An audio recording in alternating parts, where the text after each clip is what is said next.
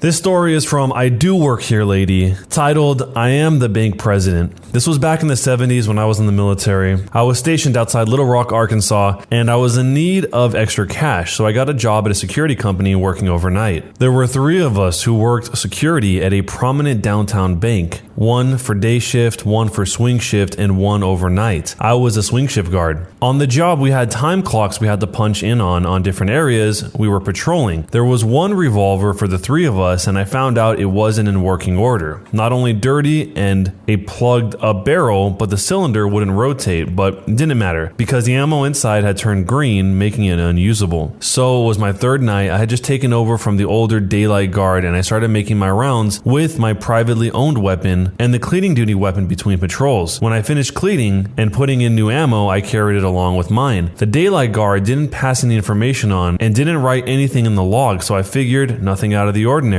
One of the time clocks was in the main lobby behind the cashier's cage. When I entered the lobby, I noticed the vault was open, a light was on, and some muffled speaking from inside. So I called for the police and proceeded to the vault with both guns in hand. Me, hands up and they better be empty. They both put their hands up and slowly turned to me. They were in casual attire, had cash and books out, plus a good-sized hand tote next to them. Suspect one. What the hell do you think you're doing?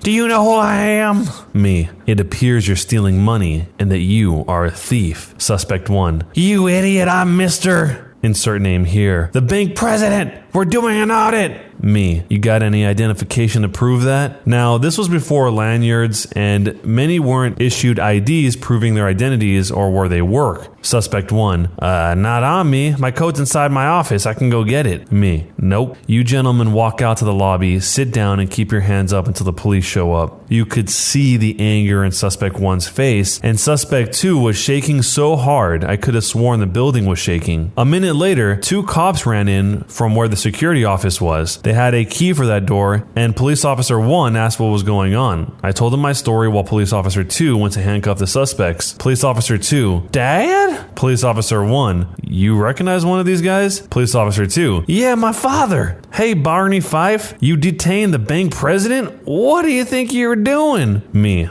Uh, stopping a bank robbery? I meekly said. Suspect two then pulled out a government I D with a badge indicating that he was an auditor. He was still shaking and was so nervous he couldn't speak. The officers helped him up while I was apologizing, and Suspect one said they had to do a night audit for apparently there was some cash missing and they were checking the books along with the cash on hand to find out who had taken the cash or just messed up in the books. Feeling stupid, I went back to my patrolling, then wrote the incident down in the daily log. The next day, I found a memo from me to come to the company office, eighth floor of the bank building, and speak with the manager of the company. I thought, this is it. I'm going to get chewed out and canned. To my surprise, Suspect one commended me for my diligence, my observation, and the way I handled things. The manager gave me a pat on the back for my work. That is definitely not how I expected this to end. This is probably one of the very first stories where I've seen something play out like this, and then the person who was misidentified actually rewards that person. But I guess it makes sense. It's your bank. You want to make sure that your security guards are being as diligent as he was here, even if in this particular case he wasn't right. But you'd rather have him be like this in every scenario than just to let some robbers get away. He did say this took place in the seventies before a lot of people had lanyards, so it's pretty easy to see why somebody would be confused, and you're not going to just believe the words of anyone who could possibly be a bank robber. There's actually a couple of mini stories people have about stuff like this where people actually do come up and try and pretend like they're checking something. There's an example somebody gave where his father-in-law worked in a store and a guy walked in to check the safe and they let him do it. He immediately took the money and just left, and then the guy tried to come back a few years later, do the same thing again, and they told them to get lost. In another situation, someone's heard the story of an I T security auditor who turned up to jobs and say that he was, quote, there to check security. Can you lead me to the server? twenty to thirty percent of the time, it would work. And when it didn't work, he'd then say, good. You passed the first test. Can you lead me there now? And then that would work about half the time. So if you were in this situation, let me know what you would do. And if somebody came to check your safe, would you let him in? Let me know down below.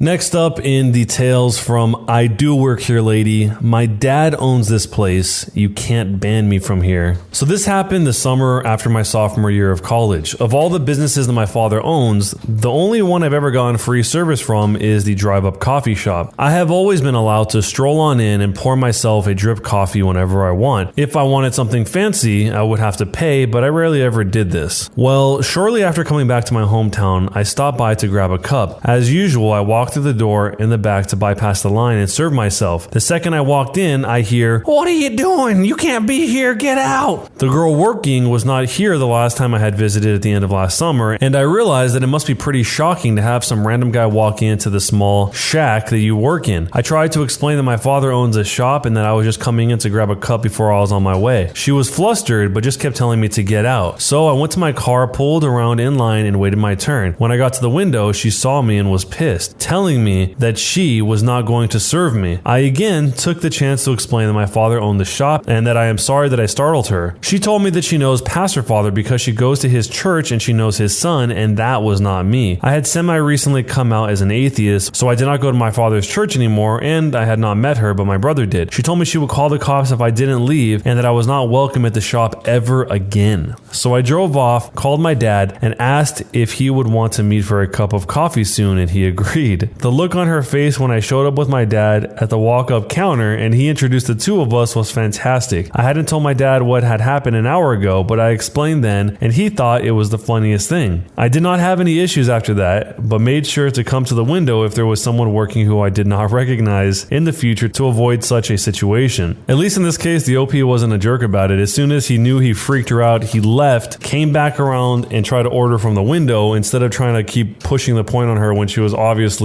freaked out by it. And it didn't really seem like he was trying to straight up embarrass her or something. He didn't call his dad to get her in trouble or something, but the way he did it was kind of funny. The whole situation about her knowing the pastor father because she goes to his church and that she knows the son was kind of weird because unless she's just mixing up her memory, it seems weird that she just made that up. But maybe that's all she could think of in order to get this guy who she thought was some weirdo coming around just to leave. Someone suggested having a picture of the O P in the break room of this shop, and underneath that photo have the text that says, "Give this man free coffee," and then below that have it say, "Unless it's fancy." So if you were in this situation and somebody came into your work and tried to get stuff for free and you didn't know who they were, what would you do? An entitled person demands that I be arrested for joking around with the police officer when he let me out of the back of his car. Apparently, I'm a criminal. No way I work for them. I work for a law enforcement agency in a pretty wealthy area, and the people can be a bit entitled, but not all. I have worked several jobs since I finished school, like dispatcher, records department, and finally moved into my current role, which is a hybrid of I T and equipment. I do all the testing and issue reports on non-tactical slash ballistic items we use. My biggest task is the vehicles themselves. Now, currently, we are testing out back seats for patrol cruisers. If you've seen one, they are generally just plastic and very uncomfortable. Comfortable. They aren't made for comfort, but problems do arise in how slippery they are. The primary goal is easy to clean up and nearly impossible for someone to try and conceal an item in the crease of a cushion on a normal car. So a new vendor approached us with a new material that goes in the back. It's non-stick, it has some cushioning underneath, so they install it in one vehicle, and I call up the officer who handles tactical slash ballistic equipment purchases to schedule testing the vehicle out. Per our city's guidelines, we have to test it for a minimum of twelve hours in addition to testing that the manufacturer has done. So I arranged with the officer to spend part of two days driving around and alternating with me, sitting in the back handcuffed, and also him in the back not handcuffed. I was simulating the role of a detained person in custody while the officer would be playing the role of a witness who was being transported. Also, we would get into trouble legally if I cuffed him for the simulation, so problem solved. The first day went by okay, but the complaint we both had was that it was a bit unrealistic to be sitting in the back of a car for more than thirty to forty-five minutes, as it virtually never happens. So also, it's basically a yoga mat that you're sitting on, but denser material, so not much padding. So on the second day, I brought a pillow from home for my back. I have a fused vertebrae, and when we were just about finished with the second day, it was around lunchtime, we decided to get lunch. The officer parks in front of a restaurant and lets me out, uncuffs me, and I said, "Thank you, Jeeves. Can you please get the door and we'll be off?" Unfortunately, an older woman, probably in her late sixties, heard this and thought I was ordering gathering a cop around and treating him like a servant. She screamed at the top of her lungs that criminals like me don't get to order cops around, and that obviously I must be a criminal. The officer tried to explain to her that I work with him and it was a joke. Nope, she's not buying that, not even when I get out my I D and I show her. Nope, she's convinced I'm a criminal. She calls nine one one and demands that the chief come out and explain these shenanigans. Yeah, that's not happening. The watch commander comes out, explains it, and scolds me and the other officer for making jokes while in an official capacity. The woman is absolutely incredulous that we weren't going to be arrested and terminated on the spot, so of course she smacks the watch commander and demands he do his job. So someone got arrested. Yeah, assaulting a police officer is not a good idea, in case that wasn't obvious, and maybe she doesn't even realize that's what that is, but smacking someone in the face is definitely assault. The lady wanted them to get fired on the spot. It wasn't good enough that they were already reprimanded in front of her in what I assume is probably an embarrassing way. She wanted them to actually lose their jobs because they made this joke. Because at that point, she had to have understood that it was a joke because the watch commander came and explained that. And so she hit him. I know that's a pretty serious thing, but I'm not sure how serious. If any of you guys have any insight on what do you think happened to her, let me know down below. And also, what would you do if you were in this situation as the O P? In this I Do Work Here Lady story, I'm your server and the manager. Checkmate, Karen. A few years ago, I started serving at a family-owned restaurant in my town. I quickly became close to the owner and the owner's daughter and helped them with more than just serving. I became a head server and then the bar manager. Since it was a smaller restaurant, I kept serving because I made way more money that way. We had a special every day for wine. We had a shelf filled with wine bottles. Each shelf was either fifteen percent, twenty-five percent, or fifty percent off. It was a great deal, and typically we sold it for about five to ten dollars more than we were paying per bottle of wine. I don't know if this is well known, but a lot of restaurants upcharge their alcohol quite a bit in order to make a profit, so it was a great deal for people. One day, a lady comes in with her friends and immediately immediately starts causing problems. I end up taking over for the server who got them right after they ordered their drinks because they were so rude to her, and it was her first full day of serving by herself. The lady ends up ordering one of the twenty-five percent off bottles, which ended up being around seven dollars more than you could buy it for from a liquor store. How do I know this? At the end of the meal, I can hear her talking to her friend about how she's going to get the bottle of wine for free. She knew I was right there and I could probably hear her, but I was just the server and probably dumb. Also heard at an earlier time. I may be dumb, but I'm not stupid. At this point, I'm so ready to tell her no that I actually wander by a few times so she can try her shtick. Sure enough, she snaps at me, and I mean literally snaps her fingers and calls me over and says, "I want you to get your bar manager. I looked online and found this bottle of Merlot for this much money, and you charge me this much money plus seven dollars. I am not paying this ridiculous overcharge, and I also want to talk to them about the service here today too." Now, not to toot my own horn, but I was a good server. There weren't many people in the restaurant at that time, so I know I didn't neglect them. I substituted food for them and didn't charge them any upcharges, even though a double-baked stuffed potato cost more than a side of chips, but whatever. She looked at me